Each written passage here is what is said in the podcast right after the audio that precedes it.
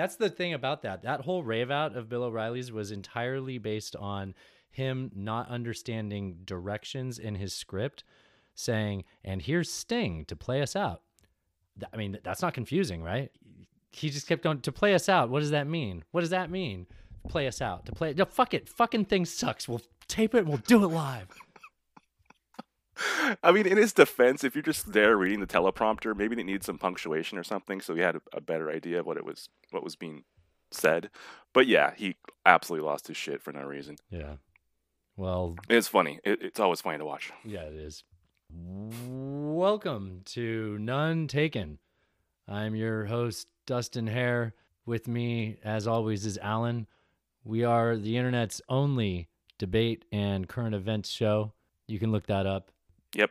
Well, yeah, we're the only, only one on the internet. Dude, I am super low energy today. This is not the way to start a podcast. How have you been? You know, I'm all right. I, I've I've probably been a little better too, but my energy isn't quite where I want it to be. But I'm sure we'll get there. I'm having um. Are you having a beverage? I have a green Sierra Nevada, and I have one of those Stone Delicious left over. Nice. I am having a mango passion fruit. I think it is vitamin water with um, some Tito's vodka. Nice. Yes, only the best. Yeah, you got to hydrate and dehydrate all at the same time. What are you sneaking into the movies or something? That's like how we used to get drunk watching X Men. like X X Men Two, it was like vitamin waters if they were out already. No, it was SoBes. Remember Sobe? Oh yeah, I do remember those. Actually, what the Those fuck happened to Sobe? I don't know. Arizona iced tea was only ninety nine cents. That's what happened. Do you remember that time we went to see Rise Against? Barely, barely.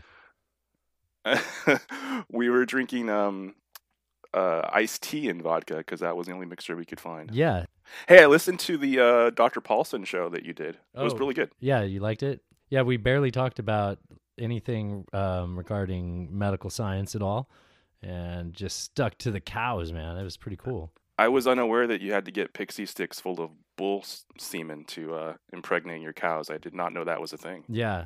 Yeah, that was uh that was surprising to me. I guess it makes sense the way it's so well controlled. Um but uh yeah, like it you'd think like a bag would do, but I, I guess you probably want to have like a long, deep funnel type shaped or cylindrical shaped. They don't just dump that into them, right? That's just how you get it. Huh? I totally didn't imagine that. I right. assume they He's use some sort of like. I assume they use some sort of like syringe thing to actually get it in there. But uh, anyways, oh, and the golf. I'm moving to, to Oklahoma, dude. My my golf game will be significantly improved. Yeah, all you got to do is hit the side of the cup, man. I I was telling people about that out here. They couldn't believe it. I haven't played golf in years at this point. Um, but during quarantine, I've actually busted out my putter and I've been Yeah. practicing putting in my room just to kind of pass the time. Nice. Um, I take a like a pint glass and um, put it on its side on the on the floor, Yeah. and I put into that. That's my Yeah, the old guess everybody does executive, uh, the executive. yeah, yeah, putter. exactly, Yeah. exactly like that. Um, so I had a a conference call for work today. Was that productive? Um, was that optim? yeah. Op, op, uh, mm, uh, positive? Optimistic? Was that positive? uh, well, they, so we're extended now through May 15th at least. Um, but they are already, there's all these committees out there that are working on plans for how, you know, what it's going to look like for us to go back, which is interesting. Um, so, I mean, at least I like that they're thinking about it. Um, I feel like we're still a ways out. How about don't you? I don't. I feel like um, I I don't know. I just feel like we're on the cusp of being able to, but maybe it's just the lack of a spike in cases here. Um, that said, I think Yeah. 15 people died in San Diego yesterday, and another nine died today. Again, I mean these aren't these aren't like if if somebody told me that many people died of the flu, I'd be like, that seems like a lot, but it doesn't sound like I need to stay inside, you know. And I know this isn't the flu; it's not what I'm saying. But it just um, Yeah, it seems like what's happening here is tragic, but still kind of like on the not at on the pandemic level um, in terms of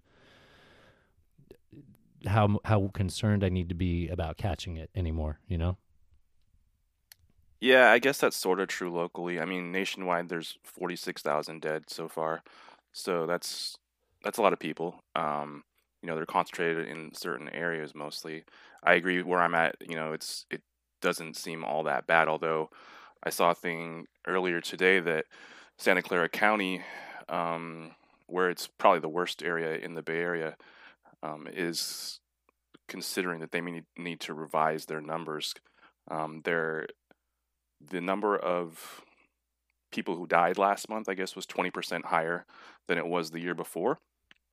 And so they're thinking that maybe there are some of those that that passed that um, was a result of the virus, and and we just didn't know it. Yeah, because So a lot of people have to be that. dying that are is because they just weren't getting care in time because they weren't going to the ER because they were afraid to, right? And then that's not Yeah. necessarily like a known. I don't know. Yeah, that would probably exactly. be a known case, but well, uh, no. What would that chalk Yeah. up to? Like, I mean, I would think that anybody that died made it to a hospital and they couldn't tell that that was that, or I'm confused. Like, are those numbers from last month? When did you say that number? Their their death numbers they were comparing were from?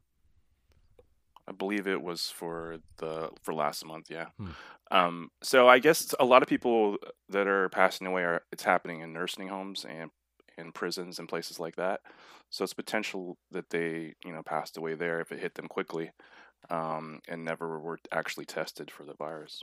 There we go. We go back to testing again and the lack of it. Yeah, I was really trying not to talk about that this episode. I actually was thinking I would try not to bring up the president at all on this episode. yeah, I know. I don't but- really have. I mean, everything I have to talk about regarding him is just the people around him. I do have one thing. Yeah, I, okay, what is it? So the governor of Georgia was planning to reopen. I want to say as early as maybe the end of this week. Um, and Trump actually came out in his press conference today uh, against it and said that he thinks that he shouldn't do that yet. Um, specifically, places like um, barber shops, hairdressers, tattoo parlors. Um, which- so Georgia the was governor just willing to say like, "Fuck it," like you know, let's risk it all, everybody. Or Yeah, okay, Yeah. Oh, yeah. and mean, Georgia, he's not- Georgia is he's not- that's a Always unreasonable about everything. Like that, that's such a misunderstanding of people that aren't a fan of this president. It's like. I believe he has the capability to make rational thought. I'm frustrated when he doesn't do that about things that seem more common sense. That's all. hmm Well, I mean, it is surprising because it is a Republican governor um, who he supported um, and helped get elected. He even pointed that out. So it's surprising to see him um, not back the governor's play. I mean, considering that uh, what earlier this week or Simultaneously tweeting out "liberate, liberate, liberate." Exactly. I mean, so you go from that. Those, I believe, were all Democratic governors where people were starting to foment. Um, and so for him to say that and then today to come out and basically contradict himself um, and, and go against what a Republican governor was planning to do was a bit surprising to me. To yeah, that that is surprising. Yeah, I don't mean to sound like it isn't. Uh, Yeah. yeah, because especially, I mean, like, did you listen to the New York Times this morning, the Daily? I did after you. What did you think about that? So they, why don't you set it up? Um, so basically, they were investigating all these protests that happened in these states where um, people, a relatively small group, but a group of people came out. Some of the groups are larger than others, and protested the the lockdown. Basically, said that you know we, we this is uh, communism that um, we want to get back to our lives, and made a you know big deal about it. Um, so they were uh, investigating who was organizing these protests, where it was coming from. And to be honest, I, I was not that surprised with what they found, Yeah, which was that that um, conservative um, super PACs or conservative um, leaders were basically the ones that were organizing and, and, and making these things happen. Um, they have large donors who were saying, you know, if anybody gets arrested and thrown in jail, we're going to pay their bail and pay their legal fees. Um, so basically, they're they're fomenting these protesters and backing them and organizing them. I found that completely unsurprising. yeah. So I, so there was, I listened to two different podcasts that talked about that same topic that, uh, today. So the, the first one was this morning. It was the New York Times, and Hmm. on the New York Times one, it, they they basically said that former Tea Party groups and organizers and big donors such as Betsy DeVos, and then kind of had a couple sentences saying which obviously has ties to the White House, Um, you know that those people were the ones behind all this, and they were willing to pay bail, like you said, and it was just like such lazy investigative journalism. It felt like it, it felt like a failure of just deeper thought. I mean, my first thought is Mm. like, okay, of course, if there's only a two party system, if anybody is above the 50% mark towards one way, they're going to be sympathetic of that candidate. So I'm not surprised that the Tea Party, former people that were Tea Partiers, are now backing something that the president liked. I mean, they don't want the opposite. And then they try to make it sound like the Tea Party is somewhat influential or mainstream in 2020. Like, you don't get both. You don't get to say, look at these marginalized people and look at how much power they have. Like, it, it just can't be the same thing unless you're only talking about money. In which case, let's look at The Intercept, who had their article. Now, admittedly, they open up very clearly saying what they where they stand because he says something like um, it was a, a lollapalooza of ignorance is how they described the, um, the the the the protests in Michigan. Um, Mm. you know, but they go on to say that they're using the fears of people in the country that think similarly to them and and taking advantage of that to bring down democratic states and governors. I mean, okay, that seems a little bit more investigation. So then they go on further and say, you know, they're basically using people that are willing to protest and put themselves at risk as cannon fodder.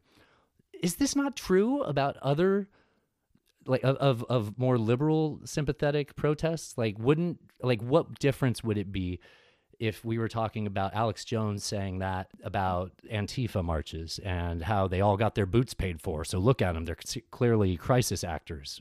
Atlanta didn't never burn. Atlanta was a false flag operation, and Abraham Lincoln was a crisis actor. Like it's just Mm. it, it's not a surprise that people sympathetic to the president would be the ones with money and influential over these these protest groups. I think it's worth pointing out that yeah, you know, if you're the one out there protesting and putting yourself at risk, you're literally becoming a mouthpiece for somebody who only probably wants this for their financial gain. But you probably do too. So you're willing to side with them. It's probably not a good decision to do, but it's completely reasonable. Like I just I see these people protest and it, I don't even feel I, I feel like I wouldn't do it because I wouldn't want to be close to anybody at this time like that. I feel like it's a little extreme, especially the people they put on the front page, but you don't see them doing that with people that think, you know, on the other side of the spectrum when they're looking equally foolish during Occupy Wall Street stuff.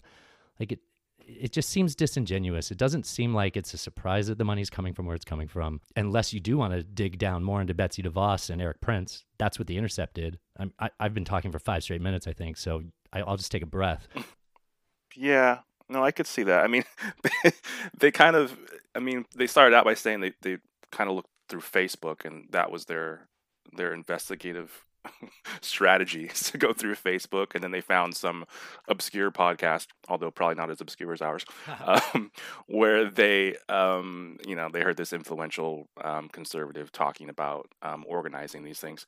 I, I think they mentioned the, the DeVos family, um, not necessarily Betty or Betsy DeVos herself.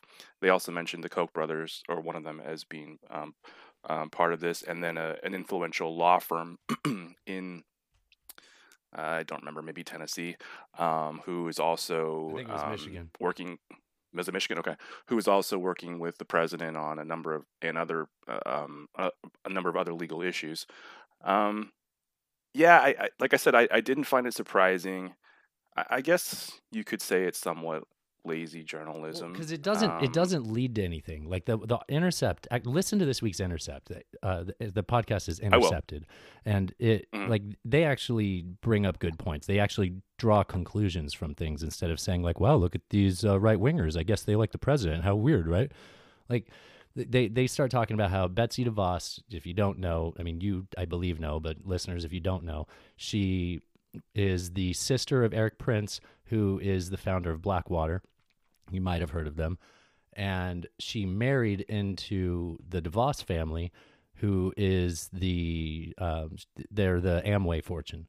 So between the Amway fortune and Blackwater, you have two of the richest families that have been supporting politics going back into the 90s eh, before then, but they were some of the the top tier donors for Newt Gingrich. And most people that pay attention to the left right split in America note that it's kind of that period when Gingrich had a lot of power and he was getting a lot of support, and he was was he the Speaker of the House under Clinton? Mhm.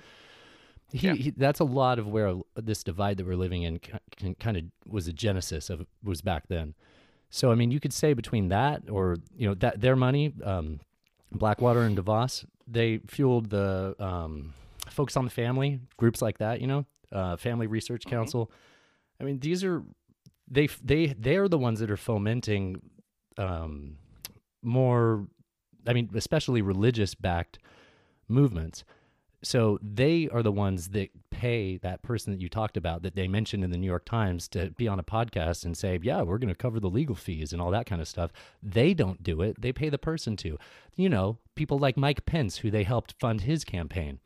Like th- now, there you have it. Now you actually have a connection to the White House, the actual White House. You have the vice president, who is directly tied to DeVos and Erik Prince and it and it and it's not wow i went on facebook and i could tell that right wingers really liked this protest in michigan like they're just so lazy and i like the new york times So, so to what end though? Like, so where where did we go with that? I mean, so it it, all- it seems obvious that those people would be funding this and that they would be for this, but then what? I- mean, so is it just a non-story? Do you think, or is it? I mean, is it no you, they should know they that? should they should connect the dots and say do you want a right-wing christian theocracy in our government opposing government-funded social programs for the poor or I don't, I don't know why i said poor but you, you know what i mean like the, that's the effect Yeah. of this being the moneyed influence. Also, it, the other effect is that for no reason now we're upset with each other while we're under pandemic and all suffering against the same enemy. Like it's so dumb. Like remember the first week of this, we're like, "Hey man, isn't it cool? Like we can all get along and just hate the virus together." That didn't last. Yeah. I really wish this could not be political and we could just get our shit together, keep people safe, lose as, as few lives as possible, and get past it. You know, I wish that that were the case, but it's just not. I mean, it's it is it is interesting to me that you have the president contradicting what himself and what his uh, task force is saying should be done um, by supporting these protesters, by saying things like liberate the, those certain states. Um, and then at the same time, the, on the other side of the coin, you have the task force saying, no, don't do that. You have them coming out today saying, telling the Georgia governor, I don't think you should reopen. It's just like, well, what are we supposed to believe here?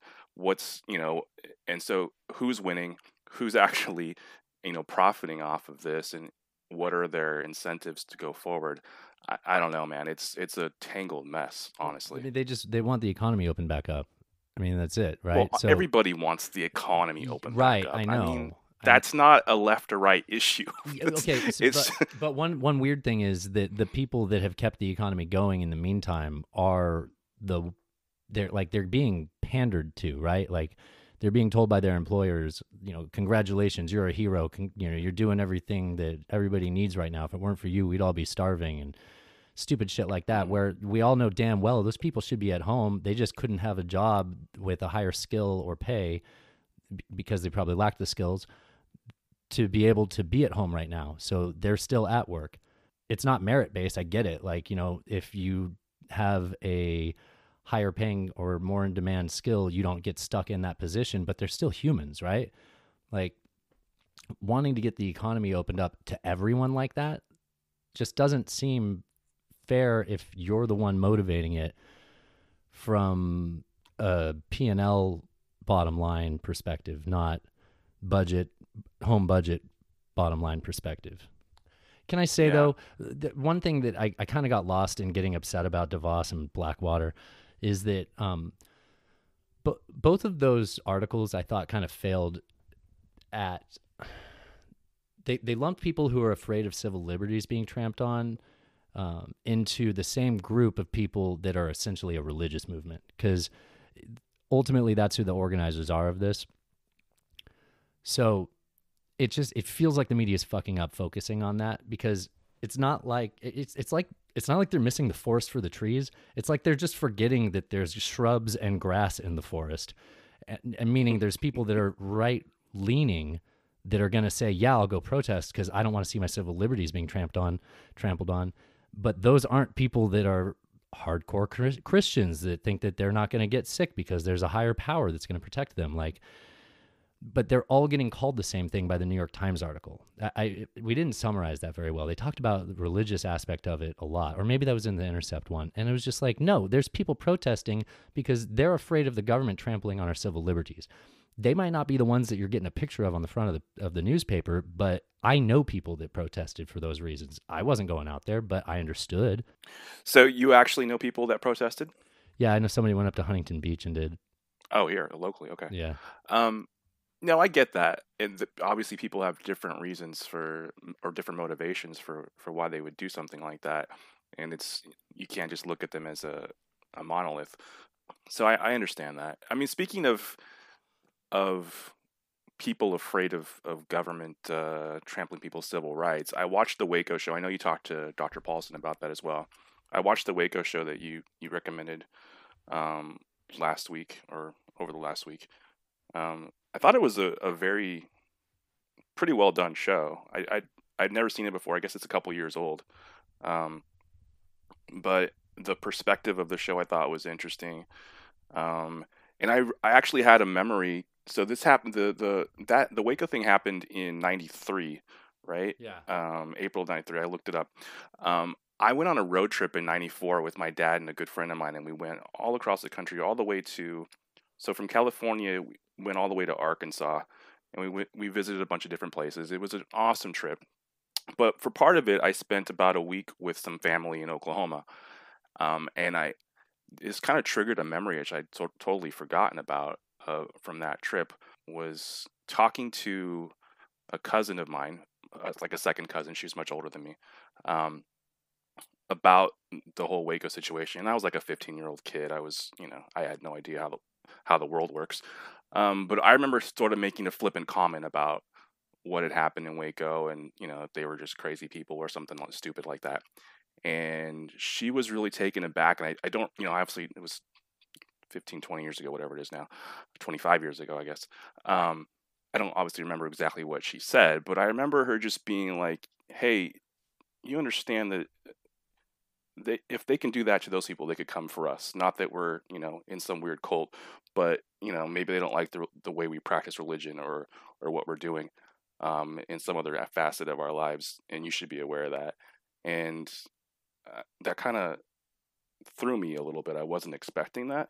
Um, and it was just a, a weird feeling. And, and I get that there's a lot of people that still carry that with them to this day and feel that right now.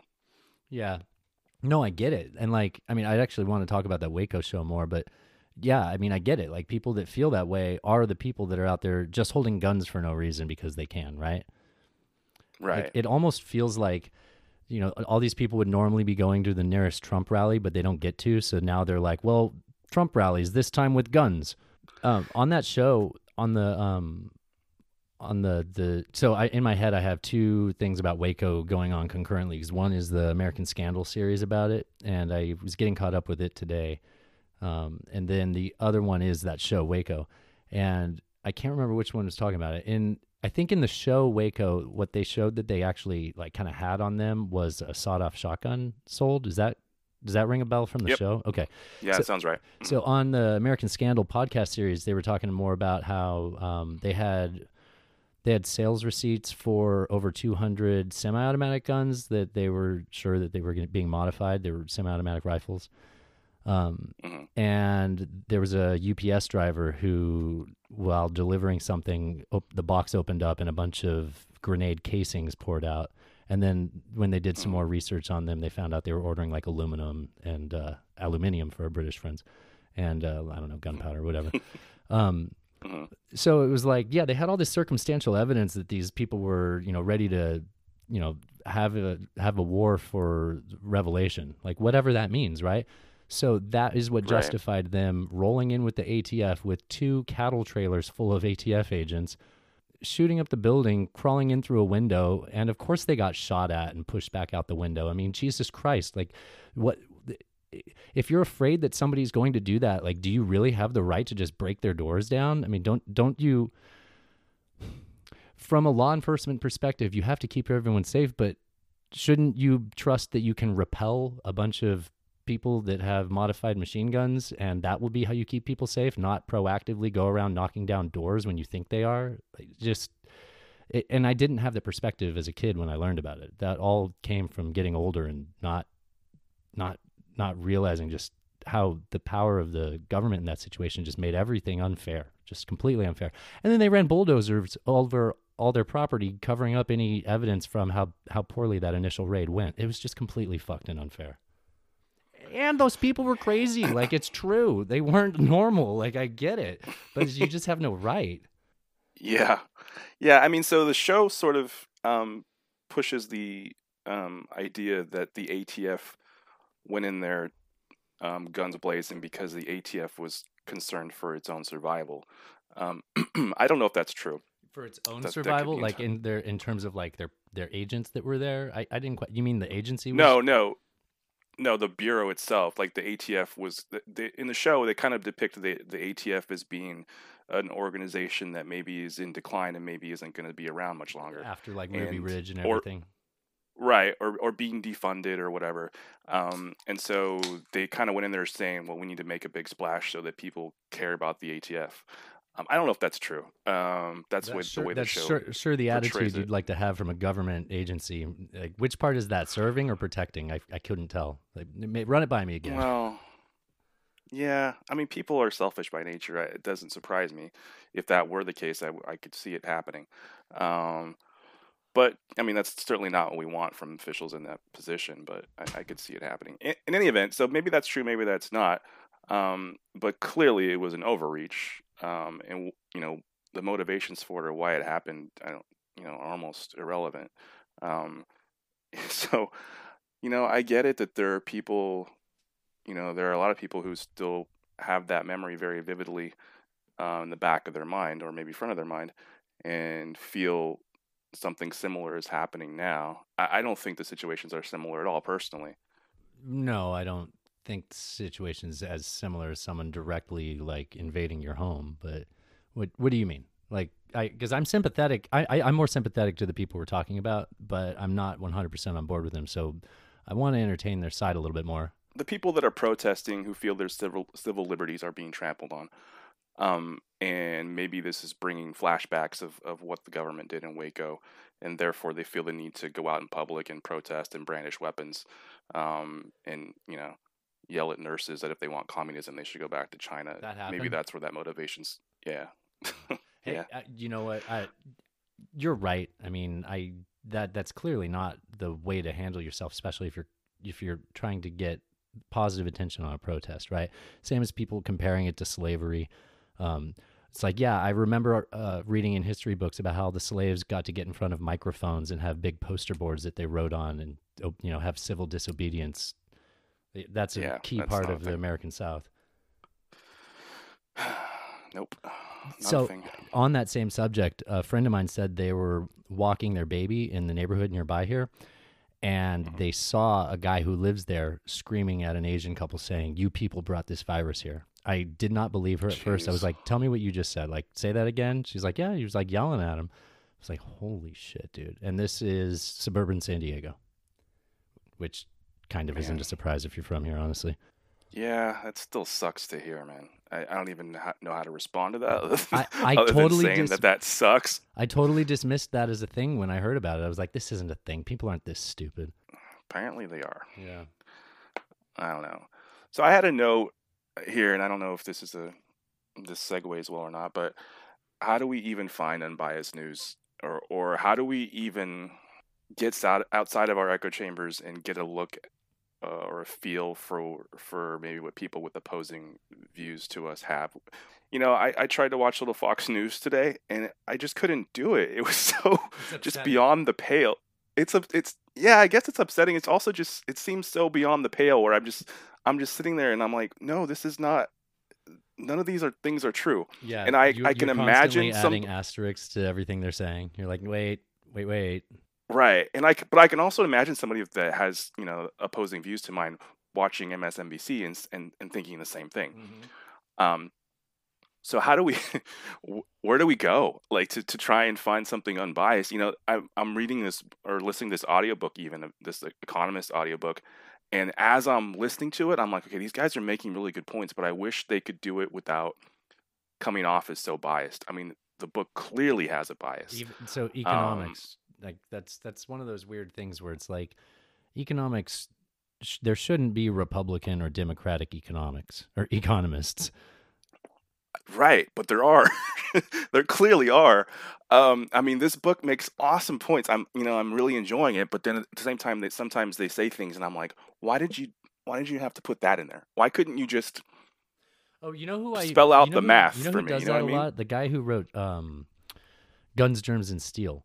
Like it, and he like prefaces his the, the guns germs and steel book in the opening chapter he basically like pre-shames you for judging him on that he's like just so you know i've lived all over the world with poor people rich people whatever and i'm certain that my worldview is accurate so you might want to fuck yourself before you tell me that i'm being a little like biased in my opinion on this it's like uh, okay well I guess I'll just not have an opinion while I hear you say things, and and rightfully so. I mean, he obviously researched what he's talking about, but it's like Right. I didn't like it's like the difference between the facts of history and finding out that it gets taught to you through the perspective of the of the victor, you know? Yeah.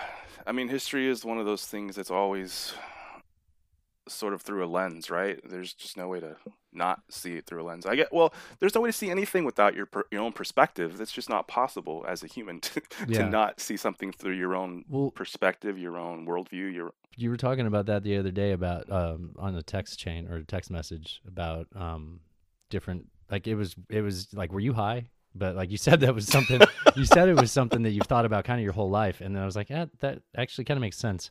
It was something like how um, like we've all had that thought when we were younger where we're like does blue look the same to you? Like i'm sure it's still blue like it's always the same color to you but is blue i can't ask it without just giving reference to things that are also blue. Like i can't like is it the color of the sky? Well it's still the color of the sky because it would be blue either way but if blue was actually red to you i don't know like how to describe it yeah, I, I, was not high, but but I, it is something that's been kicking around in my head for quite a while, and I want to be. You know, I thought about it more after. You know, we we had the text conversation, and I want to be careful about how I say it because I don't want it to sound like I'm saying that people who have opposite views to mine are in some way defective or well i guess that's the word actually you know they're they're they are are missing some you know chromosome, chromosome or something like oh. that yeah that's that's that's not what I'm saying.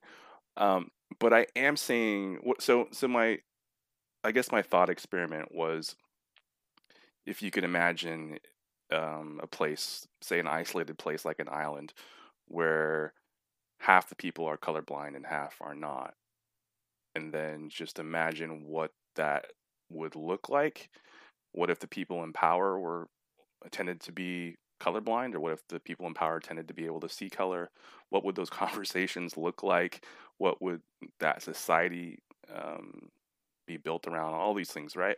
And it feels to me like i've met so many people in my life who are people i like are people that i think are intelligent human beings who you know they're they're educated they're they're solid members of of society but who have just viewpoints uh, about the world that are completely baffling to me and seem almost intractable or impossible to rectify with um, the person that I'm hanging out with or having a beer with, right? How does that happen? You know, our, we're obviously we're seeing the world very, very differently, and it's frustrating. I mean, you you texted me a little bit about some conversations you're having in your you know with your friends' personal life it's really frustrating to tr- even try to to breach some of these topics with with people who I would call friends or people who you know I like because it's it seems like you just can't. Well, you're always starting off by explaining your position like your starting position every time. It, it's like right. It's like every time somebody that has a different this say that say this is a thing and there's actually like political color blindness, and right. so I mean, I believe it would behave very similarly to the conversation I was kind of complaining about wh- where it's like Exactly. That's what it, it brought to my mind. yeah, Yeah. because basically what's happening is that person has a w- we we overlap a lot in, po- in terms of politics, but they have a slightly different opinion of what they think my opinion is. They go and hear a news story that does not match my opinion, but it matches the one they think is mine, and then they send it to me and say, "How can you still support this?" And I have to start with, "Okay, so for starters, I've never thought that." Um, you know, Right. you keep bringing this up, and I keep telling you how that's not how I believe, and then we never get, actually get to a good response on that because we're just constantly treading water that I think is very similar to our national discourse. Yeah, and I, I think like so sometimes you listen to Sam Harris have conversations with people that he disagrees with, and a lot of times it's really frustrating, and a lot of times they they never are able to find some solid ground that they can both agree on and then build like a scaffolding from there to But it, but it clearly exists, right? So it's like they literally can't see where they have the common ground. Yeah, and it's it's not it's it's it's both sides. You Right. know, it's not like it's not like the person he's interviewing is is just intractable. He can be intractable as well. Um, Jordan Peterson. yeah, God, that was so like- frustrating to and the second to. one was just as bad. It was three hours of just the hardest. Uh, the hardest. Uh, I've never been so turgid. It was just three three hours of the most difficult conversation I've ever heard. Yeah, I don't think I even made it through that one. I, I was Uh, still fascinated like- by it. I listened to both of them. I don't know why. It's it's just frustrating that we can't find some common ground that we can build on, and it seems to only be getting worse. Um, the just the the political discourse just seems so discordant. Um, it's I don't know. I, f- we we if we can't figure out how to meet in the middle and and have a conversation that makes sense in the middle of a pandemic where tens of thousands of Americans are dying, when can we? Well, yeah, and it's and I mean and I mean your opening topic, or if it wasn't the opening, uh, pointing out how the the president went against one of his top lieutenants, basically, right? So, Yep. I I mean that I should have known about that. I shouldn't have known about any other stupid news tidbit from today. That should have been a thing, C- considering any other thing he does that's contradictory gets noticed. Like, can you be more Yeah. contradictory than going against what you asked your state governors to do? Like that that's newsworthy. And and it didn't make it to me and I'm pretty informed. Yeah, I know you are. And you know, it was weird because they even asked him, "Well, would you put in a, a nationwide, you know, lockdown so that this doesn't happen? Would you override the governors?" And of course, he says, "No. That, that I, I respect the governors. I respect the Constitution. I wouldn't do that." Meanwhile, a week prior, he said, "I have total authority. I can do whatever the hell I want." So it's it's just so, and and I understand that the president is a unique individual, um, and but it, it does seem to be if it weren't him, there would be somebody else doing the same thing. I don't think it'd be on- the same thing. Doesn't it feel like he's testing the waters? He's a fucking velociraptor that's tapping at the fence, checking for weaknesses. That's well, I mean, That's that's, it's what it feels like. He he goes, I have total authority. Ooh, that didn't fly. All right, I have half the authority. That's still more than he thought he did. Do you get what I'm trying to say, right? Like I do. Uh, like yes. I, I bet it's a chapter in the art of the deal. Come in there and bullshit, and then end up happy with what you end up, you know, what you really wanted. But I don't like it when the bargaining pieces are my civil rights. Or the bargaining pieces are your fellow citizens. I mean, let's. I mean, states that are are not doing lockdowns are basically gambling with their citizens' no, lives. you're right. Actually, I picked the wrong thing I'm upset about, and I took the side of somebody that wanted things opened.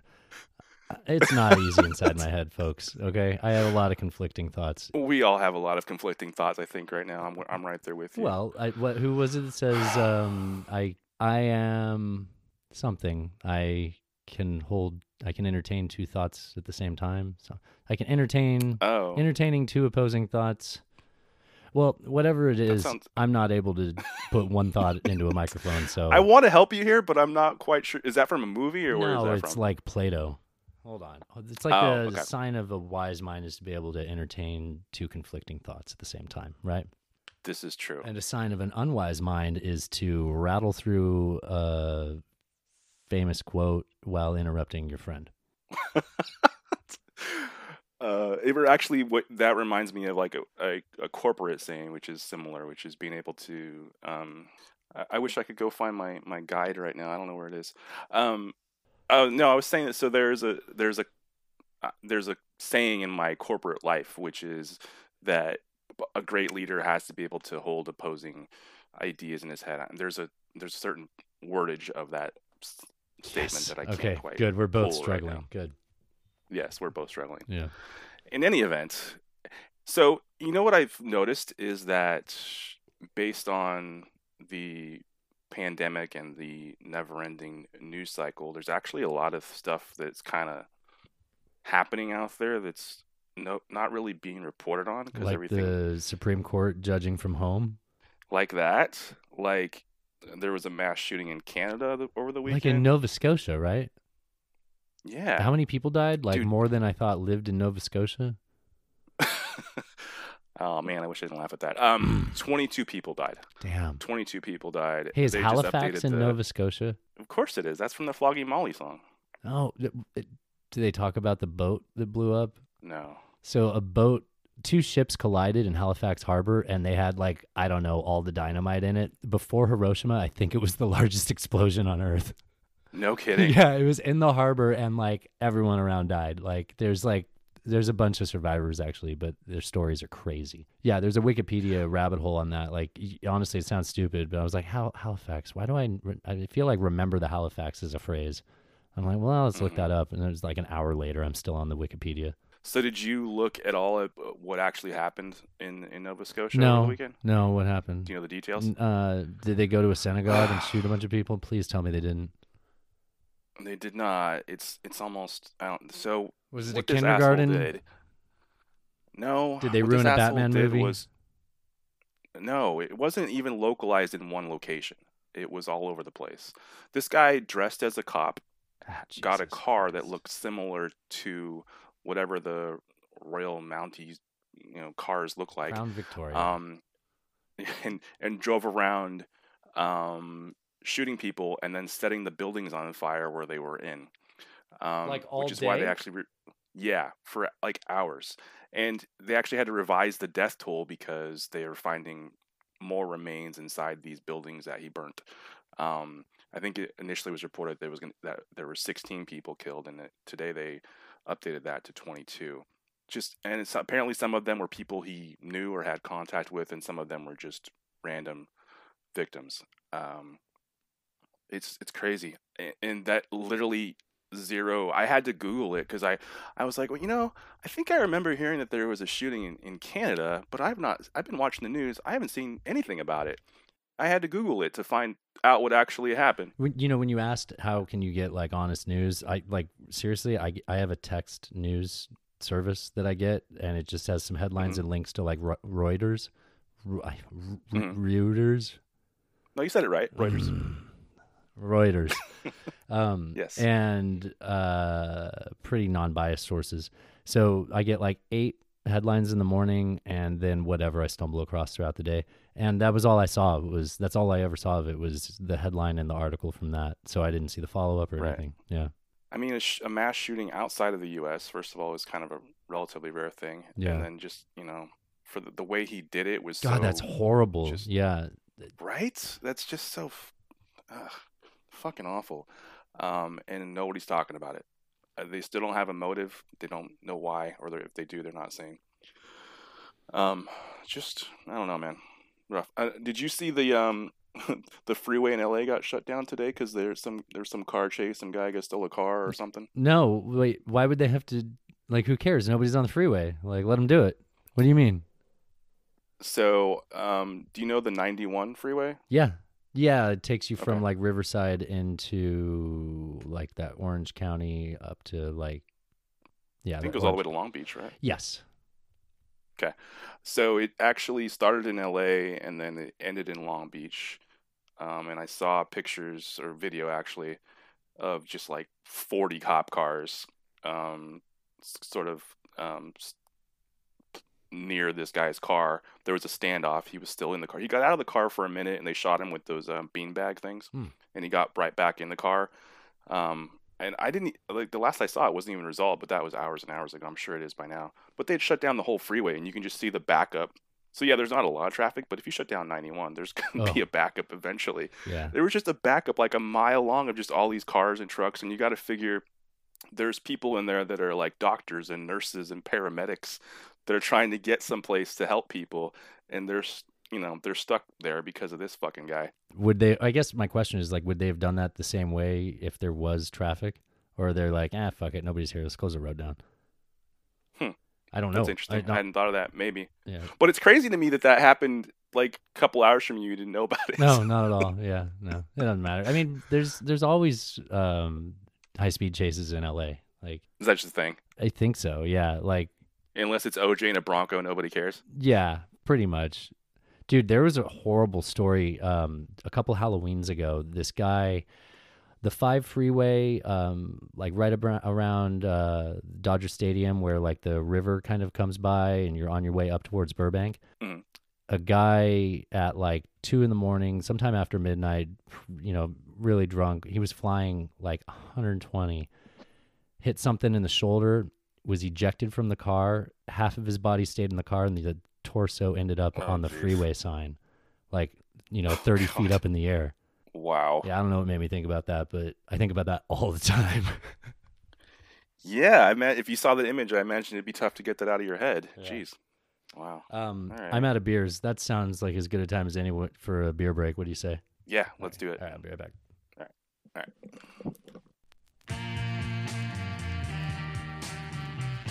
This is the B side of our platter, sports fans. And I'm singing just for you, covered in sequins.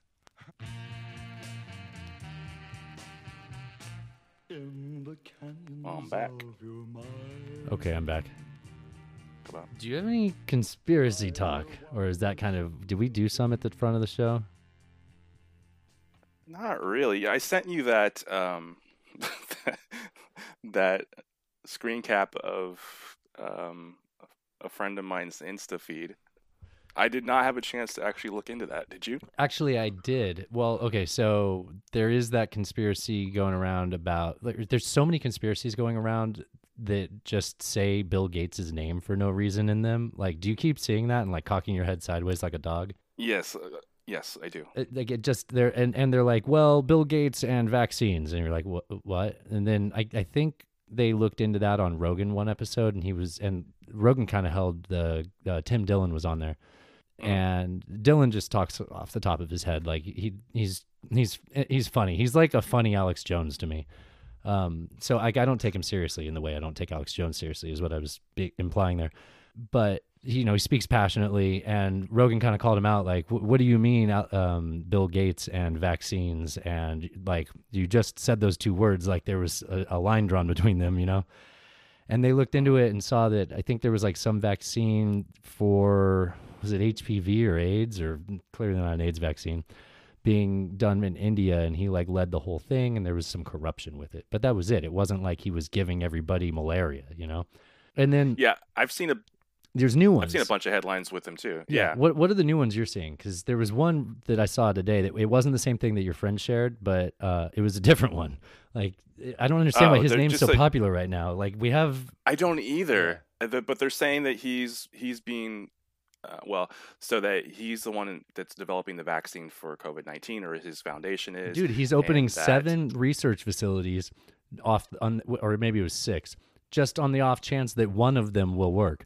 Like that's that he's building uh, seven factories, I think, making seven different attempts to cure it. Like, good. That's a good use of being a freaking billionaire, right? Like, Yeah, I don't understand why people would be upset about that. I mean, this dude has.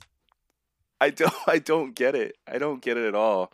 Um, what was the other thing? It was. Hold on. Give me one sec here. Yeah. Well, it was something about um, anonymous said that they had hacked his bank accounts, and they'll see. No, his uh, they had hacked his Yes. Microsoft and Bill Gates' Yes. emails, and they, you'll see communications between him directing everything from China or something like that. It, it didn't make sense. between him and the WHO and the CDC and the World Bank, and that basically he orchestrated the whole thing. What? It doesn't What even whole thing? the the whole pandemic. Why which- would he do that? just- So I- that he I could sell know, what- vaccines? to what end? Like, didn't I- he have money? He has all of the money. Wouldn't that be something a poor person or a moderately wealthy person would do?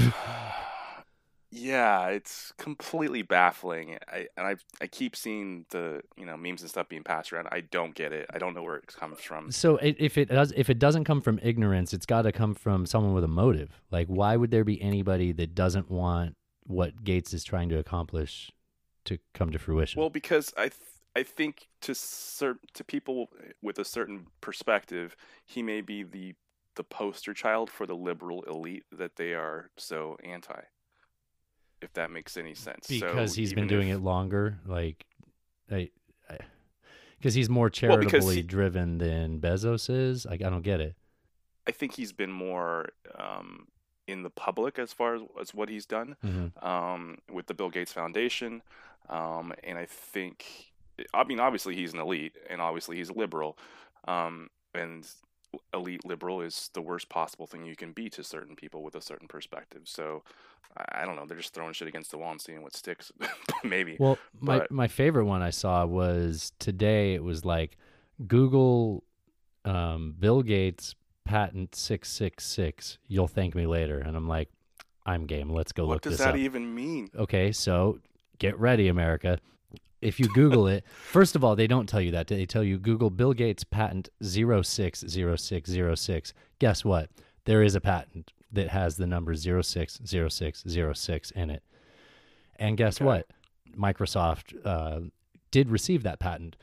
That patent has been published, is what that means, though. Also, there's other numbers in front of it. There's the number 2020, there's the letters WO.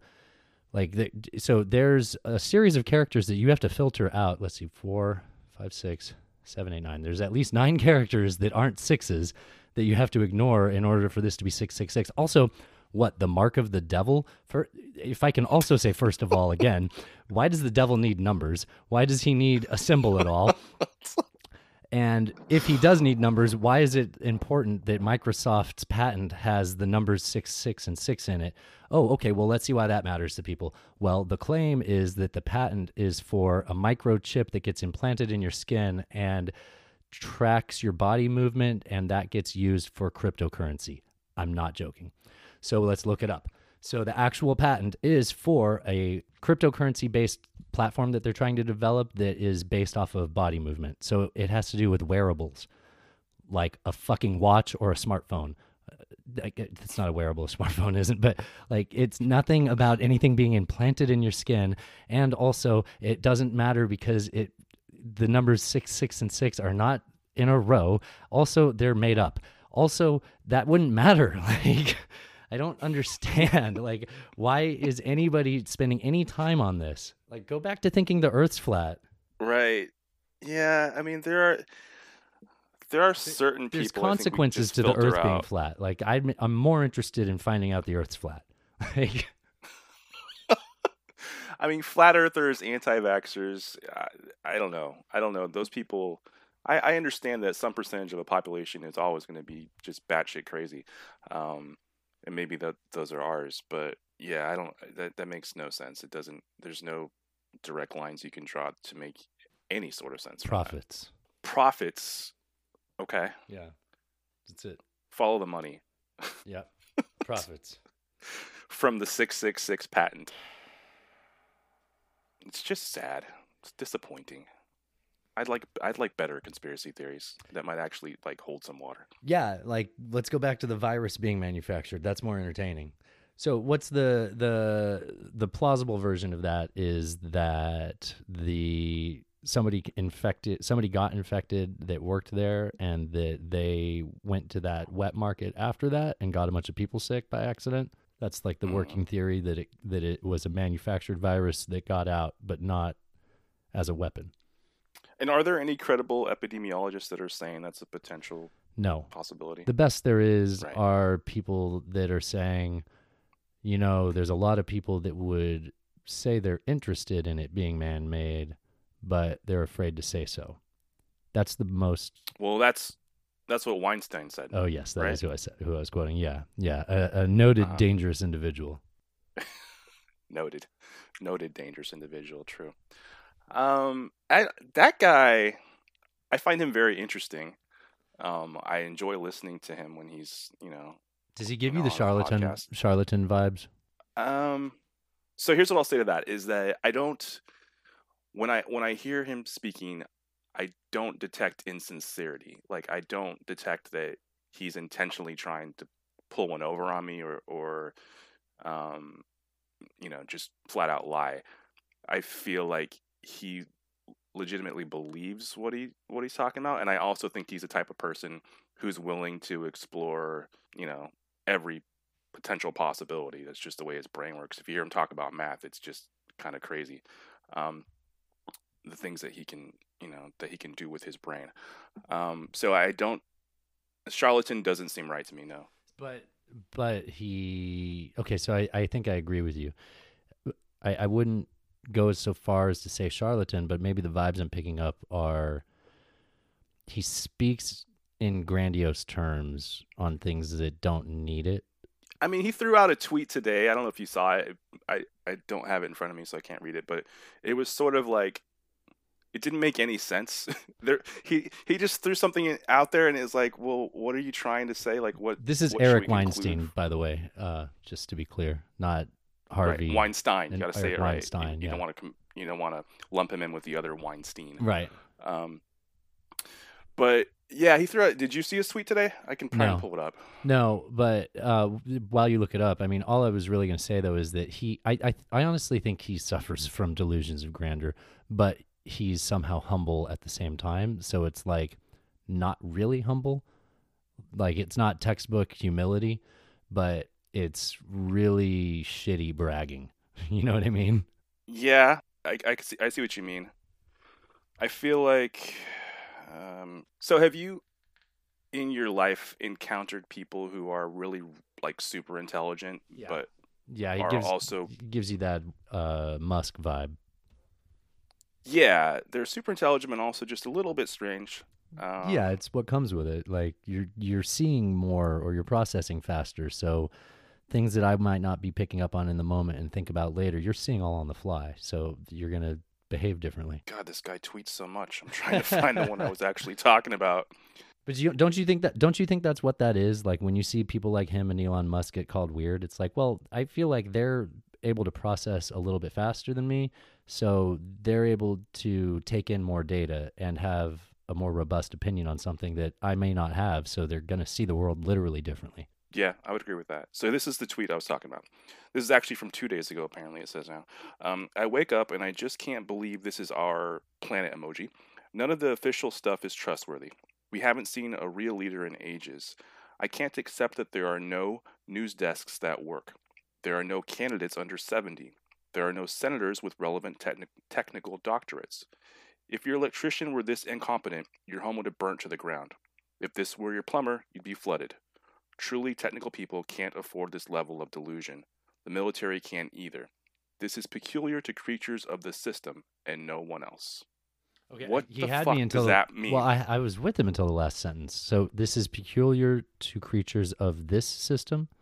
I wonder if he's talking about the game A, game B thing. I don't know, but there's just a lot of words. I don't know. It Yeah, Didn't make, well, so I mean- you felt like it made sense until the last sentence. Yeah, What, what did it mean? Well, what it sounded like to me, I think I sent you a text drunkenly the other night saying that we are in an unhealthy relationship with our government and media. I, I think I amended it just like I did now. We're, we have we have an unhealthy we are in an unhealthy relationship with our government and media. That's what it is. Like you know, we are completely addicted to each other, but we can't stand what it is that we're bringing to the table from each other, and we're asking for more of it. It's pretty toxic toxic. relationship, We're in a is that what you're toxic relationship with government and media. Yeah, Oh well, how do we break up with this girl? I don't know. sounds oddly personal, Alan. I know. I, know. I didn't mean. I didn't mean to go there. it's fine. I have an edit feature. Sweet. Uh, yeah, no, I mean, so what do we do?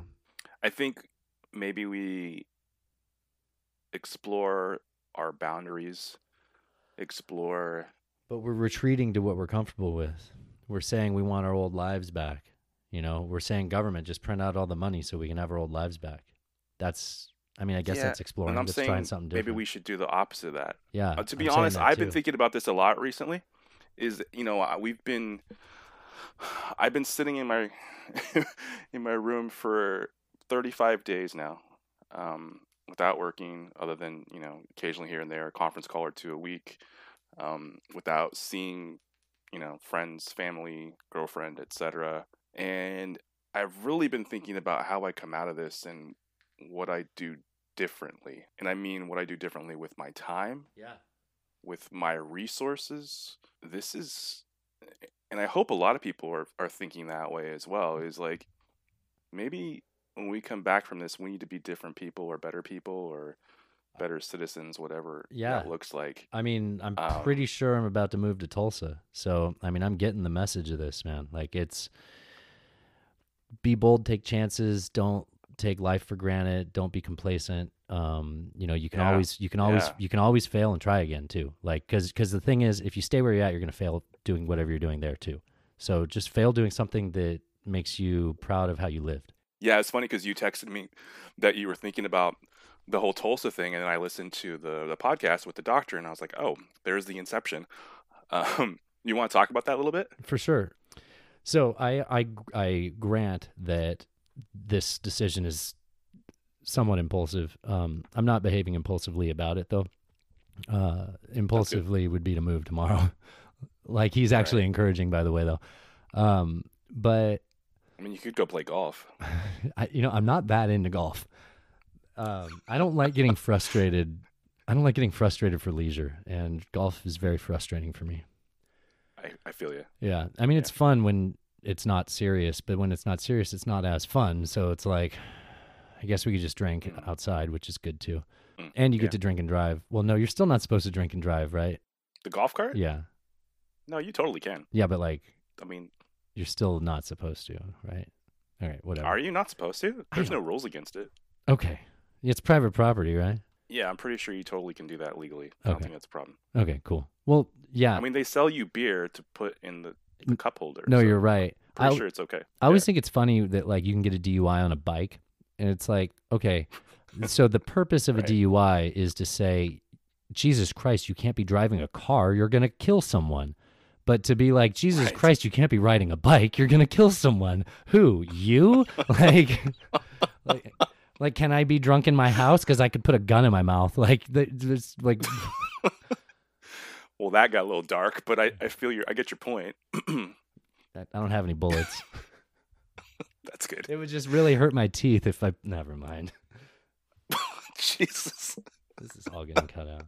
Um, so yeah, moving to Tulsa doesn't sound that bad to me. The well, okay, I know what I was going to say earlier. So, like being afraid of failure is the thing that limits us from trying those things that later on we're proud of ourselves for doing. You know, I moved to Detroit when I was 23 and um, I didn't have a job when I moved there, and I found a job within two weeks. Granted, it wasn't in the manufacturing sector, which clearly is never hiring in Detroit anymore.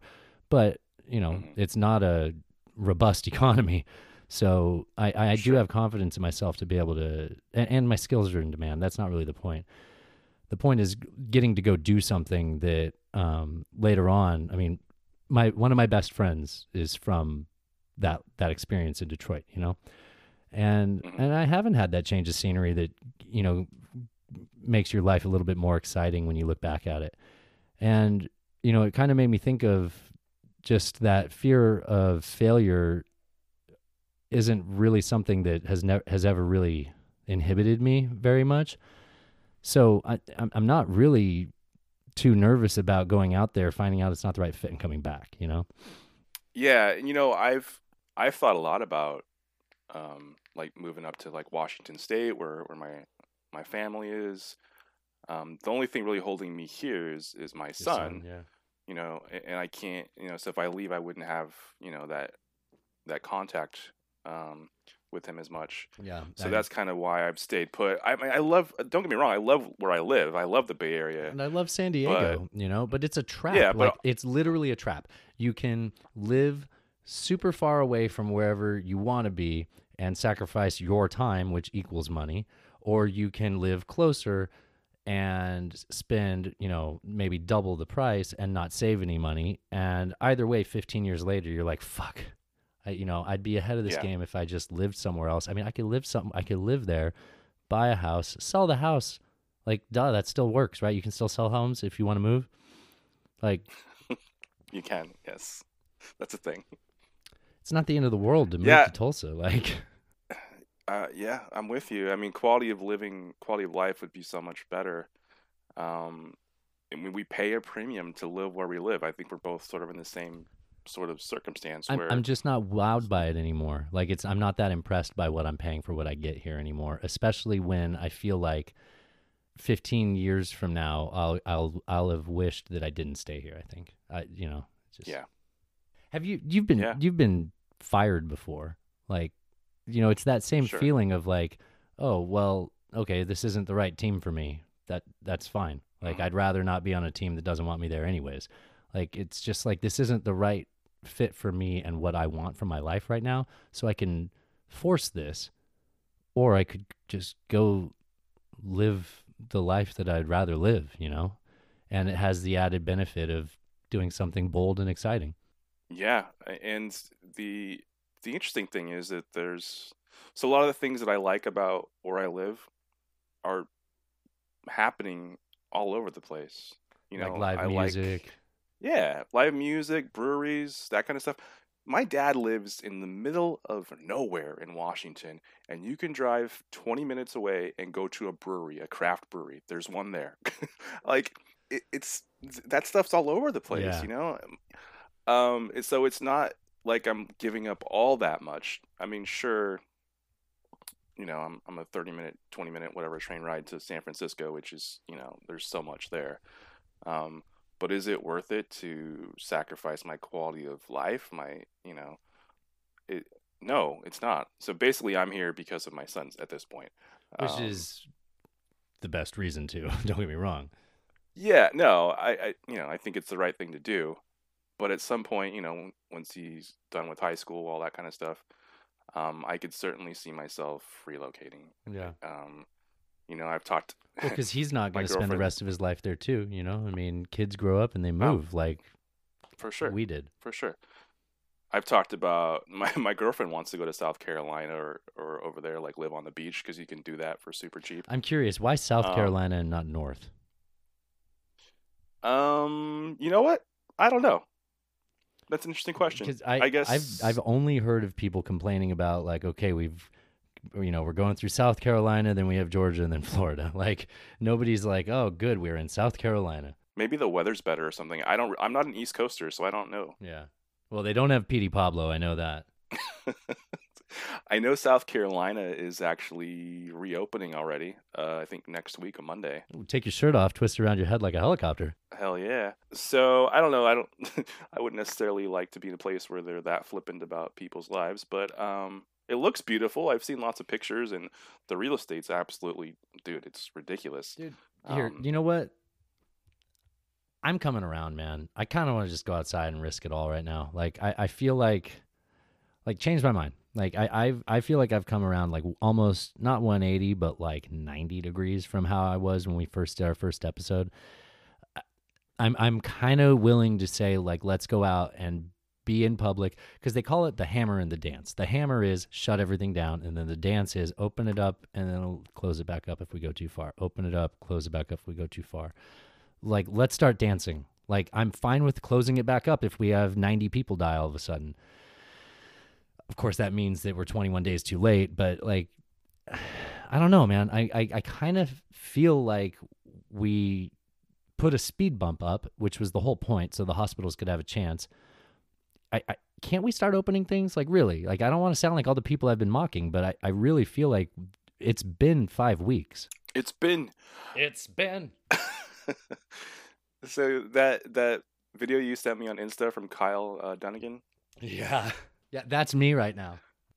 But that's why though right? So i i kind of agree with you in that we definitely have flattened the curve per the okay but we don't but, quote but marks hold okay but sorry. no but what i'm saying is we've we've done that um and so it feels like okay we're okay we can all go back like there isn't no we can all go back and wear masks dude like why can't we go back outside and just wear masks every time we're outside wear masks wear i gloves mean well, wash i'm your hands.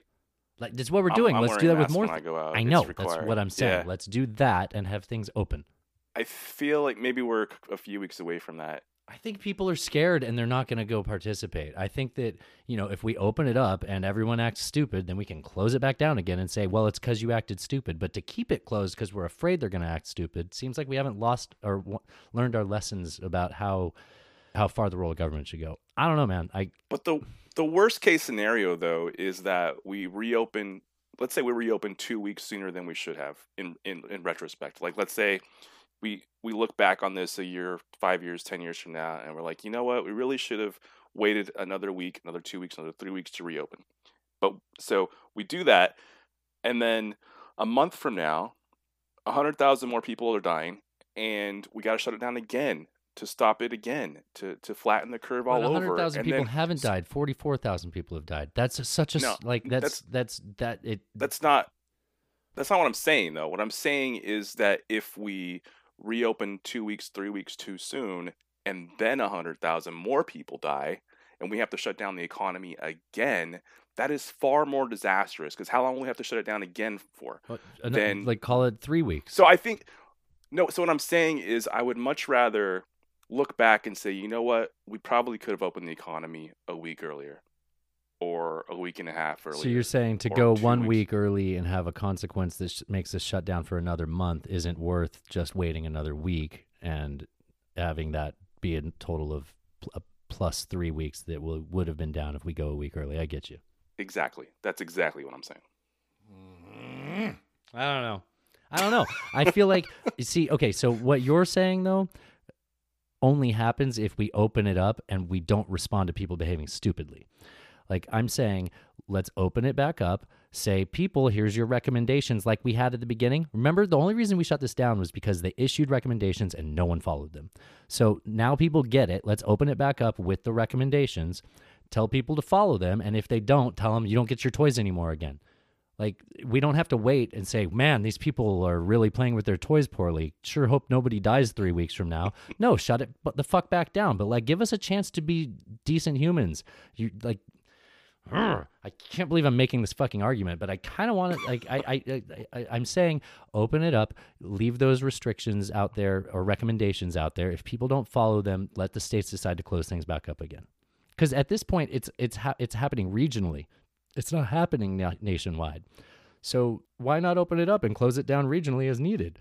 We can shift manufacturing sectors around, allow us to, you know, create. um, revitalize industries that are needed right now. Like, I don't know. I, I I think that we're on the cusp. Either way, it's like you said. If we're not there, we're about a week away. It feels like to me, but I don't know. I, mean, maybe you have a little more faith in humanity than I do. Well, I shouldn't. I, I- shouldn't because when we first started this podcast, the first episode that nobody will ever hear, I'm saying all these assholes are out on the road and they all deserve to fucking die and be locked in prison. So I right. I don't even know what I think. Mm. It's a challenging thing to try to deal with. I I would just so my perspective is let's just be overcautious. I, I feel like obviously the economy's taking a huge hit. Obviously people who are unemployed are taking a huge hit. It's it's rough. I mean, um, I, I you know I want nothing more than to go back to work like that. I I will go back to work and work for a month straight. I don't even care right now. I'm just I don't need a day off. I just want to go back to work. See, that's the thing. But- I've been working the last week and a half, and I've felt pretty safe. You know, I wear my mask and I wash my hands and I wear gloves when I'm around customers. And when I get home, I change before I go inside, and then I take a shower. And I feel like I'm being safe. And I think we could all do that. Can we though? I don't know. I mean, you can't operate operate a cash register like that. That's true. And but but people are right now at PetSmart. They are at the grocery Yeah. store. So uh, yeah, I guess we can. Like unless those people are dying, which they're saying they start. They, there's a number of them that are getting sick, but it's not like. w- I mean, I don't know. Every time I open my phone, I'm not seeing new stories about grocery store workers dying. Are you? No. And they've been there this no, whole I, time. but I, I I do think there's still so much that is unknown about what this virus is doing to the population. Um, you know, there are young people, people our age, who are succumbing to this virus and dying right now.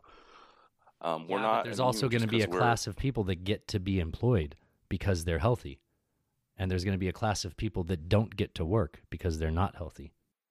Explain what you mean by that. Okay, so there's so if if you have beaten it and you have the antibodies, essentially you can go back to work and you're a viable employee. Meanwhile, someone who hasn't gotten sick and is at risk of getting sick has to stay at home still. And essentially, you have the same crisis that people have. They're up in arms over about Mexicans coming across the border and taking our jobs. These goddamn healthy people are coming across from New York and taking our jobs. It, it's not um, fair, but if you're able-bodied, we should be able to work. Like, I, it just yeah. So two things. Two things though. So first of all, we don't have the testing to know who those people are, and second of all, we don't know that you can't be reinfected later. So that's that doesn't really work. I- mean, in in my opinion. What, but isn't that? know I'm saying? Yeah, I I do. But isn't that like the inoculation? Like, the, so I was listening to an epidemiologist talk about how you know people are willing to have like chickenpox parties with coronavirus now and take the risk that they could get sick because if they get through it, they'll have a chance to you know be in public and not worrying about getting sick again.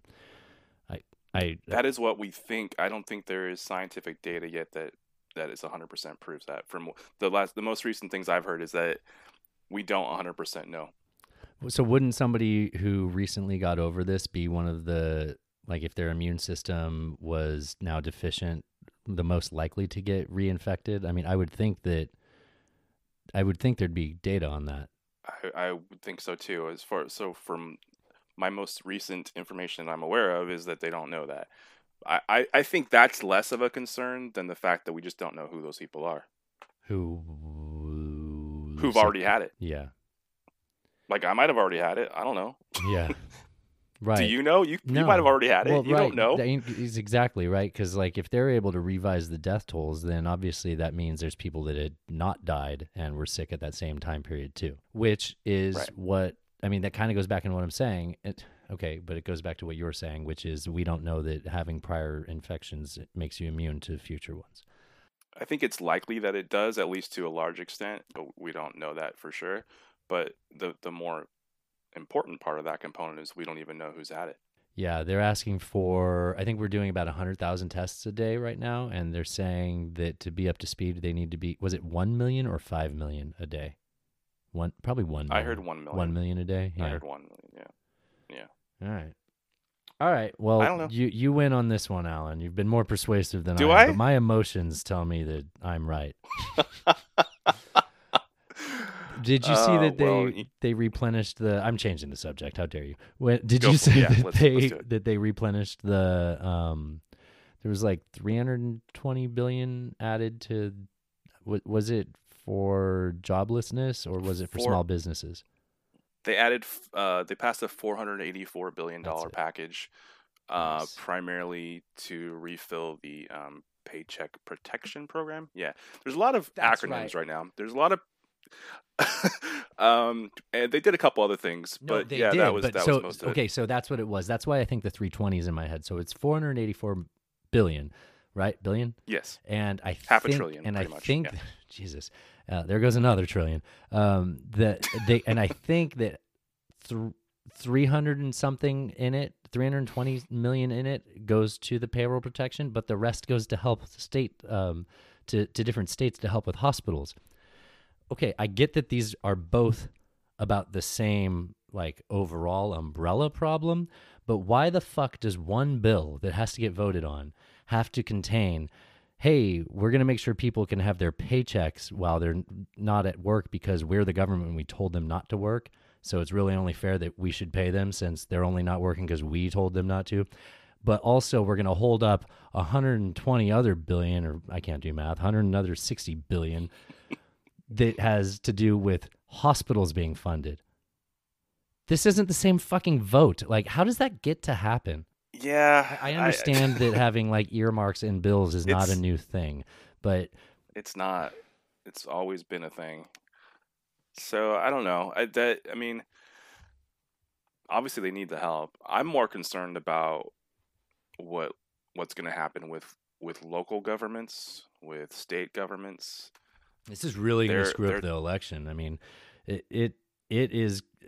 I think that seeing the amount of people in California that are vocal about civil liberties not being respected during this, I don't know that it could sway California, but a purple state would definitely be more likely to lean red. I think.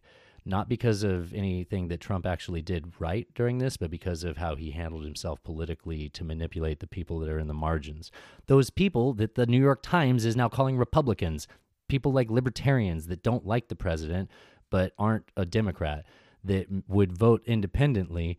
But if now one of them is saying, hey, we don't want you to not have your rights during this month, they might lean towards that. And that'll sway a state like Michigan that could go either way.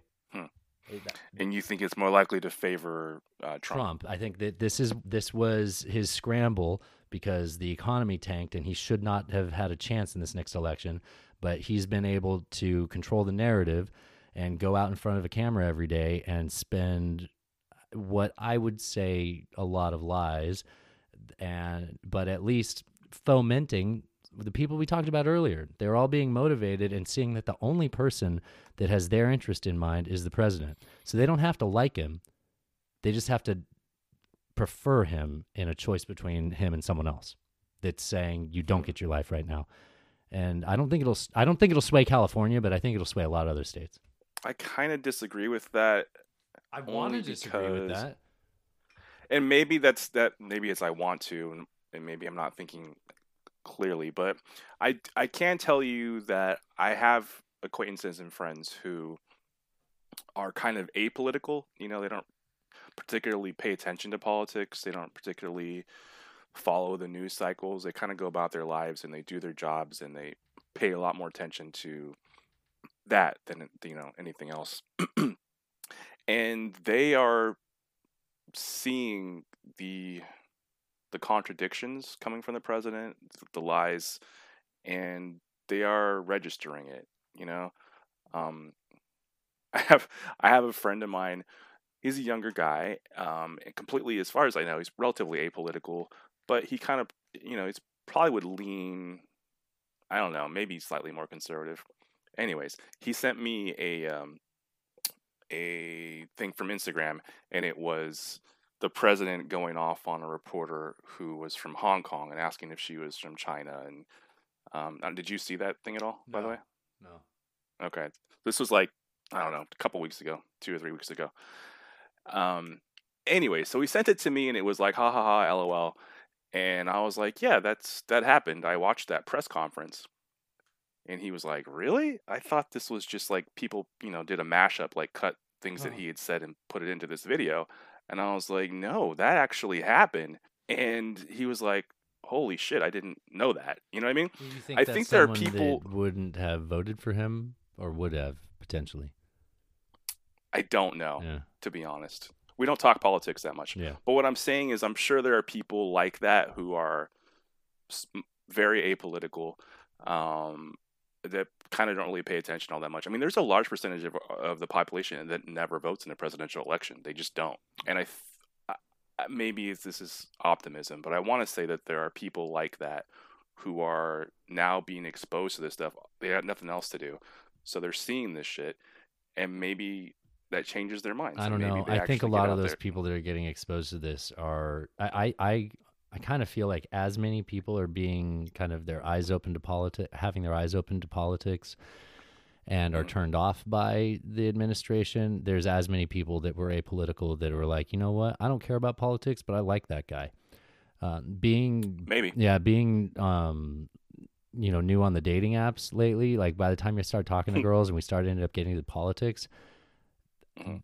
uh, consistently what I'm hearing is, please just tell me you're not a Trump voter. Okay, cool. You wouldn't believe every single guy on here's a Trump voter, and they're willing to tell me so early on in the dating game. So you tell me, man. I mean, that's anecdotal, but. It wasn't optimistic to hear that. I was like, "Oh, really? Oh, uh, yeah, cool." Do you think it's a product of where you live? Yes, there's a lot of uh, San Diego has a lot of Navy and Marines, so Yeah, that's what I was gonna say. yeah. Um, but I don't know. I don't know. Honestly, I think San Diego's kind of 50-50 because of that. Um, it probably sways more conservative than you'd think. It's certainly not L.A., but um, Mhm. you know, most of these beach cities So- are very liberal beach cities uh, on the coast here. So if you so if I asked you to predict what you think the outcome of the election is going to be right now, what what would you say? It depends. I so I no, you okay. can't waffle. I- this is we're on the record. I, yeah, This I'll tell you. USA Today. I'll tell you. So I think Trump's going to win. Um, but I you do. yeah, I do for the reasons I've You mentioned. heard it here, He's- ladies and gentlemen. he's just too good at controlling the narrative and this is how he's going to run a campaign from the driver's seat you know so i, I think that I, I do think trump's going to win in 2020 um, i just think he has too many cards in his favor and the facts never have mattered for him so like if i look at it objectively i'd say he shouldn't win but he should have lost when the grabber by the pussy tape came out it, like the month before didn't that come out in october it came out the weekend of my birthday which is october 8th so that that was literally an October surprise, and it didn't matter. So, I don't think that you know. It's like I said before. I don't know if it was on an episode with you. I think it was. So you have thirty four percent that you can count on, and you know the other side has I don't know something like that, and then you have some other thirty percent that's in the margin, and all you need to get is fifteen percent of them onto your side, or what seventeen percent of them onto your side, and you win the election. Like it's not hard. You're only playing with one third. So, you know, the Republicans have realized that. They know what riles up their base and they know what to say to get those people to vote. The Democrats don't have that. I have an answer to that, but I don't think they're going to do it. So that's why I said it depends. I think Joe Biden can win if the Democrats adopt a Ronald Reagan strategy. They put him out as a figurehead. They don't let him fucking talk unless it's to smile and sniff people's foreheads or, and you know, they they then you put out surrogates. You can put out AOC, you know, put out attack dogs that can actually say the things that you don't want your president to have to say to get his hands dirty. Come election day, the general public will say, well, one of these guys is a belligerent asshole, and the other one kind of makes me think of my grandpa, and he's got all these people around him that'll fight for what I think is right, even if I think he's incompetent. Reagan won two elections with that, but the Democrats aren't going to use it because it's a Republican strategy. Hmm. So we're going to get Trump Well, so I because we're stuck with fucking Biden. I'm not happy about that either. But I, I don't think that AOC would be the right person to put out there because I think she's too polarizing. I do get your what you're saying as a strategy. I think other um, Beto O'Rourke. voices. There you go. That'd be fine. Um, uh, so I I, th- I- do think that Biden will win, um, but I'm just very close to. I, I, Like the way we thought Hillary would win. Yeah. So Don't get me wrong. So here's what I'll say. a long time ago. It's easy to forget. here's what I'll say: is if if Trump wins, he won't win the popular vote. He'll win the electoral college, and if that isn't a reason to get rid of the electoral college, I don't know what is. I, I definitely was making my prediction based off the electrical col- electrical college. Yes. Um, electrical. yeah. Yes. the College of Cardinals. Um, Mm. I, I, yeah, I am making my decision based on the fact that I think he'll maintain the states that he had. Any ones that he loses will be low population, so low electoral points, and he will probably have a pivot on a state that means a lot. So yeah, I think that Well, I think he'll win. there are factors that that we don't we don't know yet. So, what if?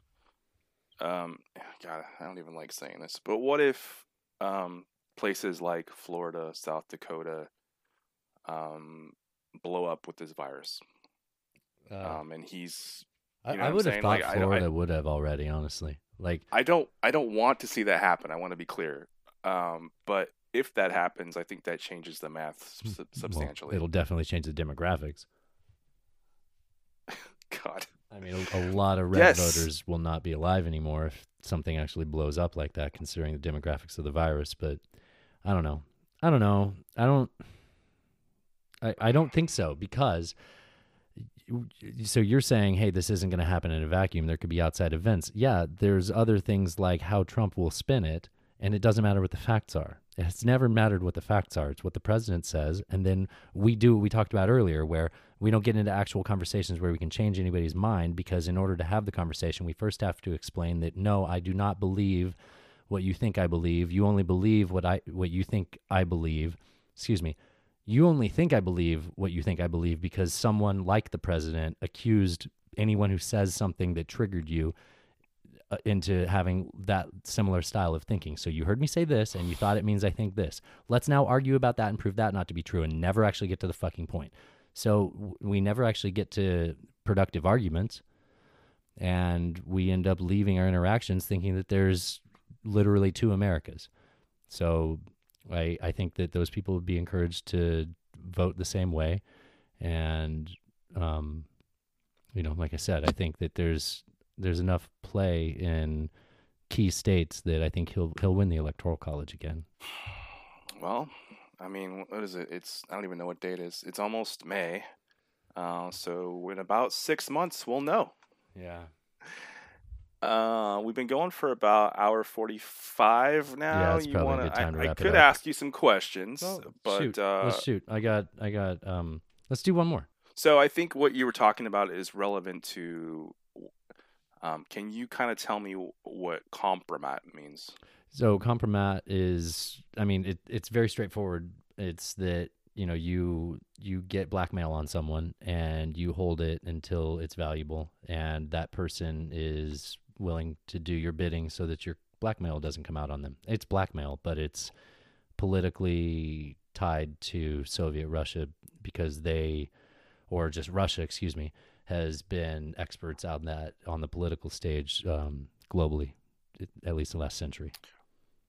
Right, but it's more of a strategy than just that, right? It's it's more of Yeah, it's using it so that then, uh, well, so it's it's strategic black blackmail though, right? I mean, blackmail is by nature strategic, but you know, it's used so that you can have things on people all around, either w- within your party, so that they give you what you want and you can gain power that way, or you can use that with your political rivals across the globe and leverage them into actions that you wish they would take, right? Right. So as it relates to the Russian interference in the 2016 election, what does that look like from your perspective? Oh, I see where you're going with this. So, it, I mean, to in the 2016 election, it looks like there were many tentacles that the Russians were using to try to influence our election. Uh, one of them is the IRA, the Internet Research Agency, which was creating, you know, Facebook groups that would create arguments and set up protests across from each other and get those people to fight and create discontent within the United States. Um, there were actual compromat suggested type things like the Steele dossier, which has pretty roundly been rejected as a political, politically motivated document, to say the least. So, um, It was a hit piece. yeah. And Mhm. then there's things like getting political operatives to put themselves in compromising positions so that when you need to phone in that favor, you can always do that, which is what happened to Paul Manafort.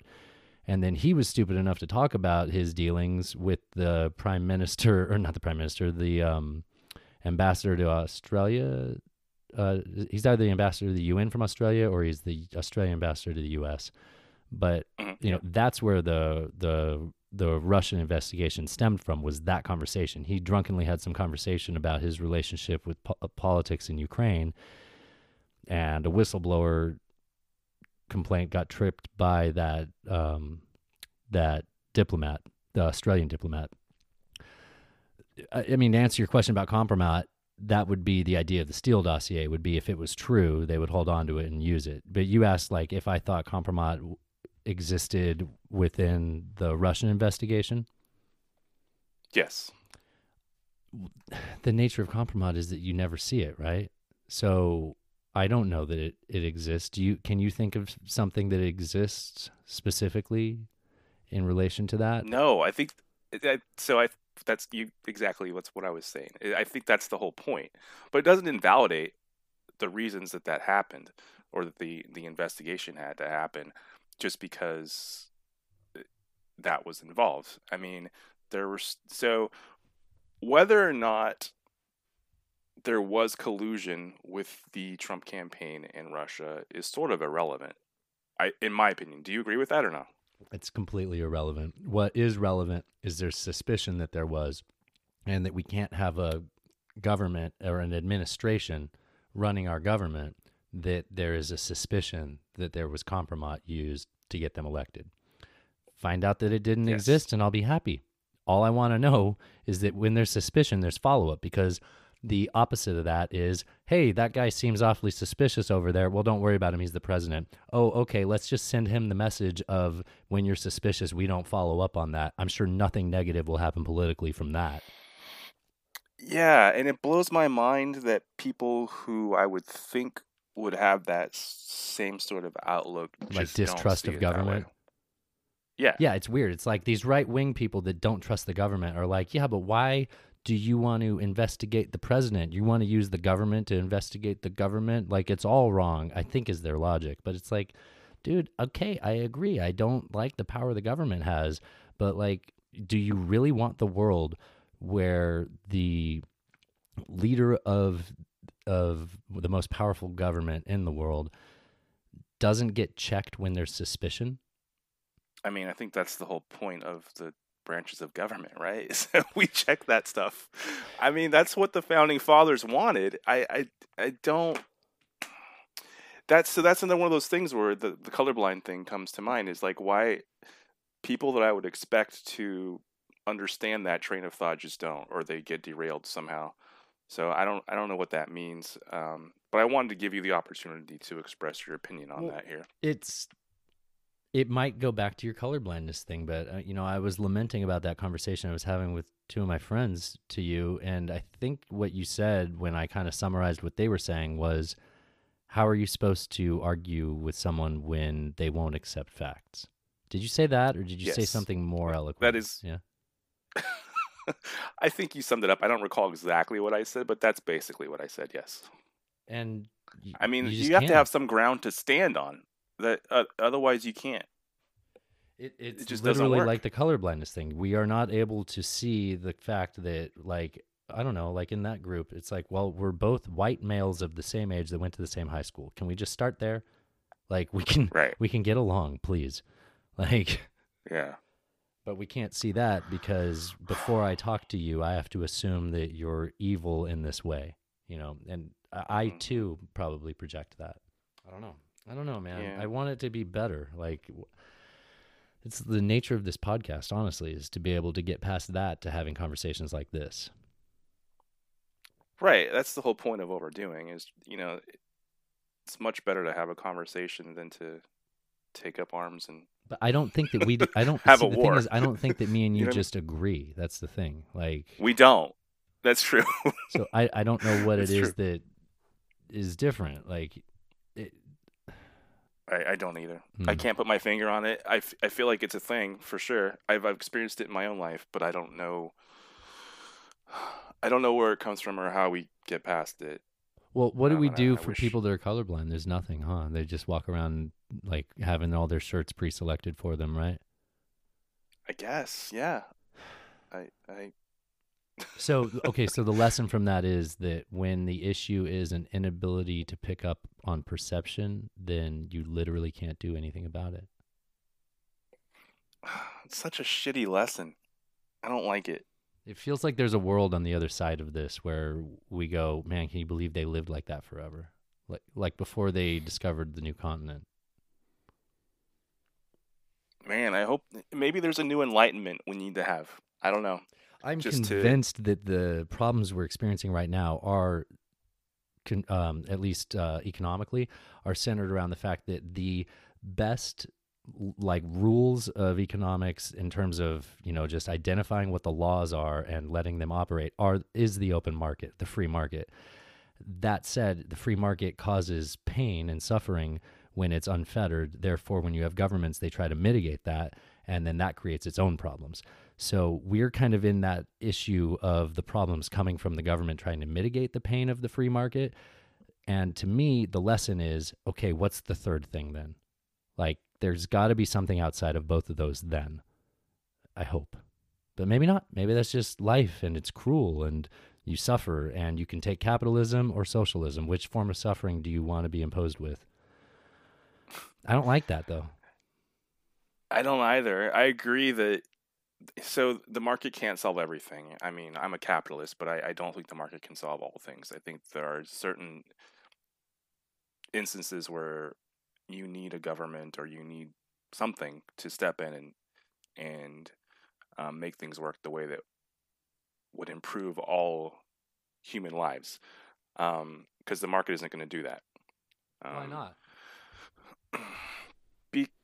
Because people are innately selfish. I think. Yeah, but if they're selfish, they're gonna behave in their best interest too. Like that, that you're gonna also behave in your best interest. Like that, that might not be the best argument to that, but it's an argument to that. You know what? I can't think of an example right now. There actually were plenty of examples in that that economist book I was talking about. So I will commit to you that I will bring some to the next show. All right, cool. Well, you know what? Let's talk about uh, what are we consuming. So you're still reading that book? I am. What's it called? Um, uh, economics, good economics in bad times, something like that. Cool. Uh, libertarian economics book. Um, economics in one lesson is a good one. Um, yeah, anything by Murray Rothbard. Um, that's just a obligatory follow up to any other economic oh, hey, statement. There was that podcast that you suggested. Yeah, I've, I was going to bring that up. To one episode. Yeah, we should talk about that next episode, though. Probably. Yeah, we'll talk about it more. But um, you know, if anybody is still listening this far in, I highly recommend the podcast called Somebody. Um, it's produced by the same producers as The Intercept. It's it feels like Serial, but um, a, a different story and in Chicago. Uh, and very interesting. It's told uh, the narrator is the mother of a victim who died in front of a Chicago police station. Uh, he was shot, and I leave it at that. I just finished episode three. I think there's four episodes out so far. Um, they're only like half hour episodes, so you can burn through it. It's really, really good. Very well done. Um, you know, just like Serial, by the end of each episode, you have a new perspective, a new opinion of what's going on it's very it's I hate to say this word, but it's fun to listen to, but it's it's tragic also. There's going to be times you're going to want to cry. But it's a good story. Yeah, I'm you're you're ahead of me. I'm only I've only finished the first episode, but it is a very compelling story, very well produced. Um, and I'm excited to see where it goes from here. Yeah, I, I, I mean, it's not going to end well because the guy's going to be dead either way. But it's called Somebody, and, well, I'm, and I'm hopeful that there is that. Yeah, I mean, hopefully they can find the person that killed him. Um, I would think that the nature of you know the media publications that are producing it, there's probably a payoff to this that's going to be a little bit better than the end of season one of Serial. we can only hope. Yeah. All right, man. Well, this is a lot of All fun. Right. It was. Do your thing. Say your say your oh, line. Yeah. Uh, no offense, man. None taken, man. All right. God bless. Cheers. Now this is podcasting.